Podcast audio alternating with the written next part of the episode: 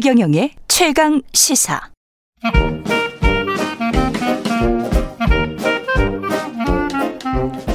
네, 최경영의 최강 시사 경제합시다. 월요일은 명쾌한 경제 이야기 해보고 있습니다.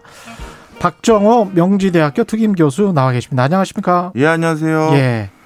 금리가 심상치가 않아서 지난주에 저도 조마조마했었는데 예, 예. 약간 좀 진정되는 기미는 있습니다만은 우리가 이제 미국 국채 금리를 이렇게 계속 봐야 되는 그런 상황으로 와버렸습니다. 그러니까요. 어, 사실 그 미국 국채금리가 진짜 심상치 않습니다. 예. 음. 작년 연말만 하더라도 0.5% 수준이었는데요. 예. 지금 2월 말 기준으로 아마 1.6%니까 이게 거의 1%포인트가 한, 한, 한두 달 만에 올라간 거거든요. 1% 포인트라고 말씀하셨지만 사실은 200%가 올라간 거예요. 그렇죠. 0.5%였기 때문에 예, 예. 엄청난 거죠, 이게. 맞습니다. 예. 뭐 조금 진정 국면인 것 같긴 하지만 계속 지금 모니터를 해야 될 상황은 분명해 보여요. 예. 자, 그러면 이 미국 국채 금리 오르는 게 음. 물론 이렇게 급등할 줄은 몰랐지만 음. 많은 전문가들은 사실은 오름 추세에 있을 거다라는 건 이미 다 예견된 일입니다. 그렇죠. 예. 예. 그 이유를 좀 설명드리면요. 음. 어, 사실 국채를 발행하는 가장 큰 이유는 정부가 돈이 필요할 때 돈을 빌리는 거잖아요. 그렇죠.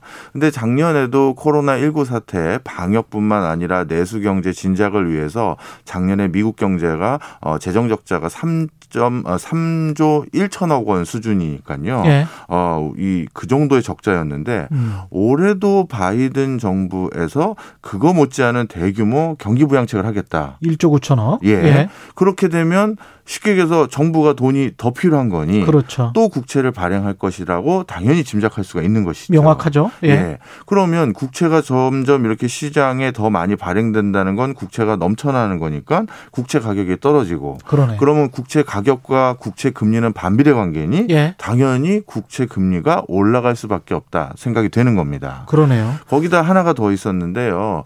이, 이번에 실제 국채 금리가 올라가는 시기를 자세히 보면 어, 이게 미국 선거하고 되게 관계가 크더라고요. 예. 어, 미국도 국채를 발행하기 위해서는 행정부, 하원, 상원 모두의 동의가 필요한 것인데요. 예. 그런데 상원의 조지아주에서 민주당이 마저 당선될 때 또 국채금리 또 올라갔고 아. 또 이렇게 자꾸 올라가는 거예요. 예. 그 얘기는 무슨 얘기냐? 결국 민주당은 강력한 경기 부양책을 하기로 마음을 먹었는데 음. 그것을 어, 상원까지 민주당이 다수당으로 장악하면서 음. 아 그러면 대규모 국채 발행이 더 가능성이 높아졌구나, 그러네. 수월해졌구나 이런 판단을 한 겁니다. 1조 9천억 말고 또할수 있다라는 이야기를 계속 하고 있기 계속 때문에. 하고 있죠. 예. 근데 우리가 이렇게 미국 국채 금리 변화에 주목해야 되는 이유가 뭘까요? 가장 주목해야 될 이유는 전 세계 그 금리가 음. 서로 연동되어 있다고 연동되어 보시면 있다. 예. 우리 금리도 예. 예. 어, 사실 미국 그 10년물 국채 금리에 가장 직접적으로 지금 동조화 현상이 있는 그 금리는 미국과, 아, 일본과 독일, 어, 그 다음에 홍콩, 영국 이런 데거든요. 예. 그런데 그런데 못지않게 우리나라와 중국 그 국채 금리도 사실 맞물려 있습니다. 예. 근데 이 국채 금리라는 것은요 가장 기준이 되는 금리 중에 하나이기 때문에 국채 금리가 이렇게 지속적으로 고공 행진을 벌리면 시중 금리도 그거에 따라갈 가능성이 많거든요. 그렇죠. 그렇다면 요즘 특히 코로나 19로 어, 본의 아니게 소상공인 분들도 대출 받은 분들도 많으실 거고 예. 또 주식도 열풍이라서 비투하시는 분도 또 이게 참 제가 걱정되는 부분이지만 있으시잖아요. 예. 바로 이런 분들은 당연히 이런 것들을 크게 우려할 수밖에 없고요. 음. 더 크게 이제 가장 이제 금리에 주목하는 분들은 예. 역시 주식 투자하시는 분들이죠. 그렇죠. 지금 말씀하신 것 쭉 정리를 해보면 미국 국채 금리가 올라가면 한국을 포함한 주요국의 국채 금리가 올라가고 시중 금리가 올라가면서 우리 서민들의 대출 금리가 대출 금리는 시중 금리의 영향을 받기 때문에 그렇죠. 예, 기준 금리의 영향을 받 기도 하지만 기준 금리가 올라가지 않는 상황에서도 시중 금리가 올라가면 대출 금리는 올라가는 것이거든요. 네. 그러면서 이제 우리 서민들한테 영향을 미치고 게다가 이제 그동안에 자산 투자를 굉장히 많이 했어요. 주식이고 부동산이고 뭐 30대 영끌 뭐 이런 이야기까지 다 그렇죠. 했는데 하나하나씩 짚어보려 주식 같은 경우는 어떤 영향을 받게 됩니까? 예, 많은 분들이 이제 제일 그걸 궁금해 하시더라고요. 예. 아니, 저 이억만리에 있는 나라에 국채금리 오른 게 우리나라 주식 투자하고 뭔 관계가 있느냐 이렇게들 말씀하시는데요. 예. 자, 좀 설명을 드려보겠습니다. 예. 사실 미국 그 10년물 국채 금리가 이렇게 낮았을 때 어떤 일들이 일어났었냐면요. 미국에서도 초우량 회사들하고 음. big tech 기업들이 대규모 회사채를 발행한 적이 많습니다. 예. 작년에도 그랬고요. 예. 이건 왜 그러냐 하면 특히 big tech 기업들은 앞으로도 돈을 바로 버는 것이 아니라 지속적으로 투자를 해야 되잖아요. 음. 근데 이 투자를 할 때도 본인들이 본인 돈뿐만 아니라 이렇게 돈을 빌려서 할 때도 있기 때문에 예. 어, 금리가 낮았을 때 이런 big tech 기업들은 회사채를 발행해서 본인들이 투자해야 될 것들에 대한 자금을 마련해 놓습니다. 예. 그런데 이 또 아까도 우리 기, 최 기자님께서 말씀하신 것처럼 국채 금리하고 회사채 금리도 역시 연동되거든요. 그렇죠. 근데 작년에는 국채 금리가 워낙 쌌으니 음. 그러면 이때 회사채 발행해야지 하면서 빅테크 기업뿐만 아니라 작년에는 미국의 초우량 회사들도 회사채를 많이 발행했어요. 초우량 회사들뿐만이 아니고 CCC 이하의 기업들도 굉장히 많이 거기도 뭐 발행. 말- 말할 예. 거 없고요. 예. 왜 많이 발행하냐면 음. 실제 그럼 초우량 회사도 뭔가 신규 투자하는 거냐? 아, 그 초우량 회사는 그게 아니라요. 예. 쉽게 얘기해서 국채 그- 어, 저 회사채가 이렇게 금리가 낮았을 때 음. 돈을 왕창 빌렸다가 그렇죠. 하다못해 금리 올라가면 돈놀이라도 할 수 있잖아요. 그렇습니다. 그렇습니다. 바로 그런 이유들로 인해서 음. 이렇게 대규모 회사채까지 발행이 됐었는데 갑자기 이렇게 금리가 올라가기 시작하면 이제 어떻게 되느냐? 음. 가장 직접적으로 영향을 받는 거는 이제 중장기적인 투자를 계속해야 되는 이 tech 기업들입니다. 그렇죠. 예. 지금 당장 돈을 벌 건 없고 돈이 들어갈 건 잔뜩 있는데 음. 돈을 빌려 쓴 것에 대한 금리가 올라 간다라고 하면 그렇죠. 이거는 회사의 재정 건전성에 분명히 악영향을 미치는 요소죠. 그렇죠. 그래서요, 미국의 10년물 금리 같은 이런 국채 금리가 올라가기 시작하면 음. 전, 전 세계에 어, 주식 투자를 하는 자산 포트폴리오 배분이 달라지는데요. 달라진다. 첫 번째는 어, 이런 성장주라고 우리 흔히 부르죠. 예. 빅테크 기업들 같은 음. 이런 앞으로를 바라보고 지속적으로 투자해야 되는 회사들에 대해서는 돈을 살짝 좀 빼고 성장주 빼고. 예. 예. 오히려 전통적인 뭐 가치주라고 해야 될까요? 예. 자리매김한 회사들 음. 글로 포트폴리오로 옮겨가는 경우가 많고요.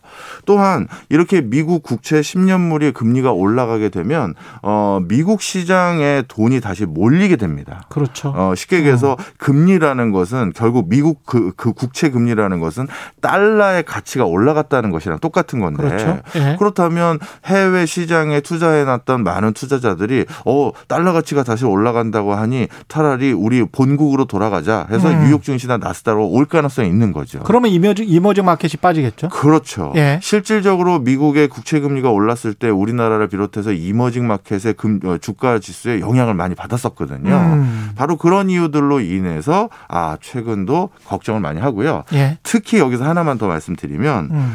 어, 국채 금리를 저는 기준점을 1.4% 포인트 1.4%로 봤었어요. 국채 그 10년 물려? 예. 예. 왜 그러냐면 음. 1.4%보다 그거보다 국채 금리가 높아지면 야 이건 진짜 자본 시장에서 큰 영향이 있다고 봤는데 지금 현재 얼마입니까? 지금 1.37%까지를 제가 지난도 화요일까지 확인했는데 아. 예 이제 휴일이 있어 가지고 제가 아직 확인하지 않았고요. 자 살펴보면 예. 이렇게 보시면 됩니다. 왜 그러냐면 음. S&P 500 그 회사의 평균 배당 수익률이 1.4%예요. 그러면 음. 내가 위험 자산이라고 하는 주식 시장에 배당. 이 배당을 받는 것도 1.4%인데 전 세계에서 가장 아. 안전한 국채 금리가 그거보다 높으면 10년짜리가. 뭐하러 주식을 예. 뭐하러 하겠습니까? 주식, 주식하냐? 뭐 이렇게 되겠지. 그렇죠. 예. 그러니 그거보다 금리가 확 올라가 버리면 어. 어 이건 진짜 우리 주식 시장뿐만 아니라 미국 주식 시장에도 음. 큰 변곡점이 될 수가 있다. 그래서 파웰이 음. 급하게 나와서 불을 끈 거예요. 지금 한 1.6까지 올라갔다 1.45 정도인 걸로 저는 기억하는데 이런 상황 특히 여기에 또 부채질하는 게 인플레이션 우려잖아요. 네, 맞습니다. 예. 근데 인플레 같은 경우는 저는 좀 이렇게 봅니다. 음. 지난 30년 동안 예. 전 세계 중앙은행들의 고심이 음. 본인들이 설정했던 물가 목표제를 하- 어, 잘 달성을 못 하는 거예요. 예. 작년에 제가 이주열 총재님 만나 뵀었던 적이 있었거든요. 예. 그때 이주열 총재님께도 직접 여쭤봤어요. 예. 최근 한국은행조차도 물가 목표제 2%를 달성하지 못한 적이 많은데 음. 총재님께서 개인적으로 보시기에 어떻게 생각하십니까? 그랬더니 음.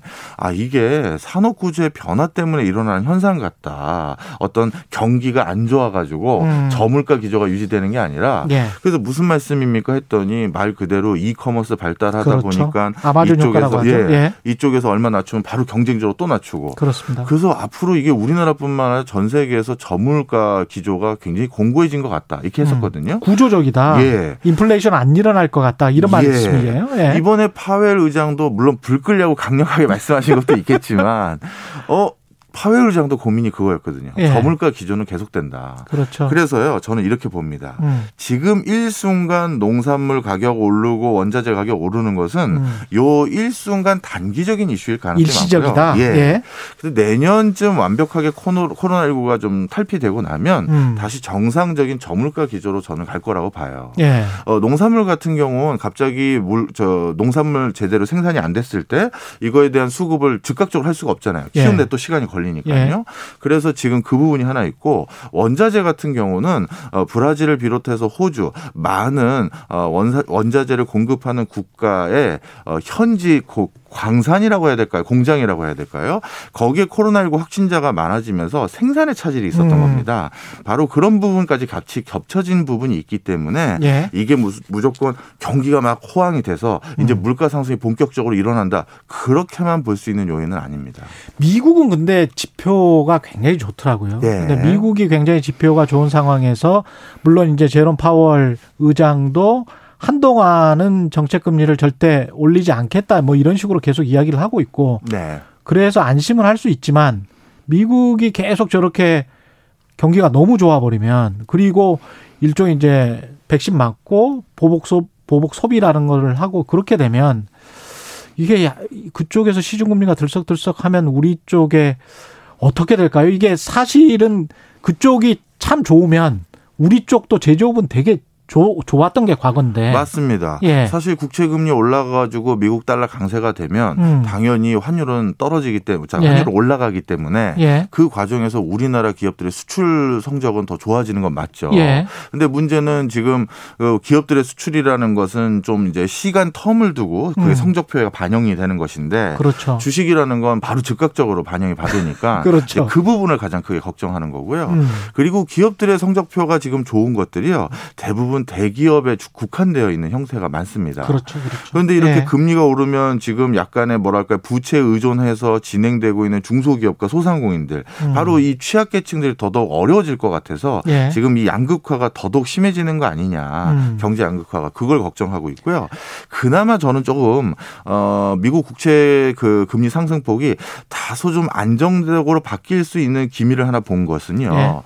그동안 전 세계적으로 국채에 투자하겠다는 사람들의 수요가 전부 미국 국채에만 몰렸던 이유가 있습니다. 음. 그 이유는 일본과 유럽 대표적인 미국 국채 못지않은 안정적인 국채들이 전부 그동안 마이너스 금리였어요. 그랬죠. 예. 그러다 보니까 국채 금리가 마이너스라는 건 내가 투자했을 때 원금 플러스 이자를 받는 게 아니라 월금 원금에서 일부도 못 받는다는 거잖아요. 그렇죠. 예. 그러다 보니 국채를 꼭 포트폴리오 차원에서 가지고 있어야 되는 누군가가 음. 일본과 유럽은 못 투자를 하게 됐던 것인데 그렇게 되네. 최근에 어 유럽과 일본이 통화 정책 기조를 정상화하기 시작하면서 이 마이너스 금리에서 저 플러스로 다시 전환될 기미가 있습니다. 아. 그러다 보니까 예. 국채라는 포트폴리오에서도 미국 국채 말고 다른 것도 분산될 것으로 보여서 예. 아, 앞으로 이렇게 또 급등하는 기조가 계속되지는 않을 거다 이렇게 보고 있습니다. 그때 또 다른 걱정이 그렇게 되면 미국 아, 그 유럽 쪽의 이른바 이제 피그 국가들이 흔들릴 가능성이 있겠습니다 또. 뭐 그건 그렇죠. 아, 이 주식 시장이나 부동산 시장은 여러 이제 완전히 글로벌화돼서 전 세계 요인들을 다 봐야 될 것 같은데 마지막으로 네. 우리가 조금 더 유의해서 봐야 될 것, 미국 국채 금리 말고 또 뭐가 있을까요? 미국. 국채 금리 말고 예. 가장 중요한 요소 중에 하나는 또 역시 유가입니다. 유가. 예, 미국 국채 금리를 먼저 선반영하는 것은 유가 변화거든요. 예. 특히 10년물 금리는 유가에 대해서 굉장히 민감한 지표 중에 하나이기 때문에 음. 향후 10년물 국채 금리가 어떻게 되는지 누가 예측을 미리 해서 예. 본인의 자산이나 부채를 조정하고 싶으신 분들이 있다면 음. 유가 추이를 봐달라. 이렇게 유가 추이를 말씀드립니다. 봐라. 예. 예. 유가 추이를 보면 알 수 있다. 전반적으로 쭉 말씀하시는 거 들어보니까 주, 주식 시장의 조정이라고 해야 될까요? 아니면은 1월 12일인가 그 네. 가장 최고점을 찍었을 때 그걸 다시 회복할 수 있을까 올해 안에 네. 그런 생각을 좀 했었는데 회복하지 못할 수도 있을 것 같습니다. 지금 쭉 말씀 들어보니까 아, 저는 그래도 예. 아직까지 대기하고 있는 자금이 너무 많아요. 음. 이 일순간 지난주 그 저기 3천 깨졌더니만 예. 바로 시중에 유유 자금이 지금이 또 저가 매수 타이밍이다 해서 또 들어오잖아요. 아. 그래서 저는 당분간 음. 주식도 하방으로 크게 떨어질 가능성이라기 보다는 음. 그리고 대세 상승장일 때도 음. 20% 정도 조정됐던 적은 많습니다. 아. 예. 알겠습니다. 지금까지 최경영의 최강시사 경제합시다. 박정호 명지대학교 특임 교수와 이야기 나눴습니다. 고맙습니다. 감사합니다. 예.